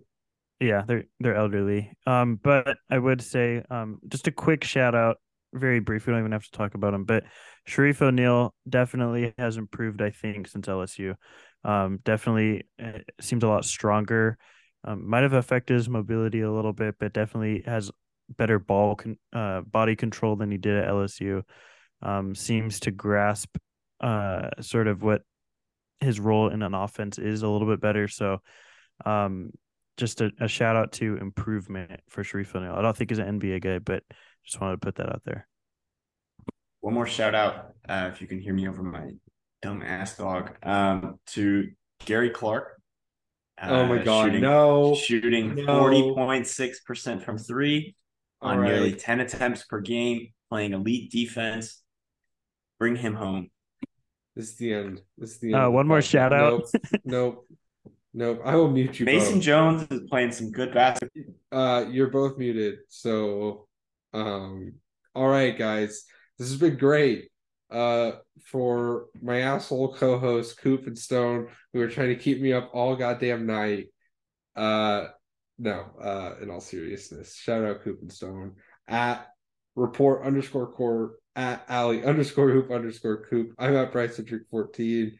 Um, I'm not gonna mention so just put in the chat, guys. I should shout out, but I will not. I'll give okay, Gui Santos, fine. Glad you guys liked him. All right. He looked good for Santa Cruz playing against no defense. Good for him. Uh, something we did not talk about much in this pod. The G League is awful defensively. It is such a mess. Uh, there is no scheme whatsoever, um, and it's why stats get so inflated. Um, anyways, other than that, this has been great, guys. Uh, this has been the Upside Swings NBA Draft Podcast. Uh, give us a like, rating, review, all that fun stuff. Follow us on Twitter at Upside Swings. This has been the Upside Swings NBA Draft podcast. We hope we hit our ceiling. Thank you.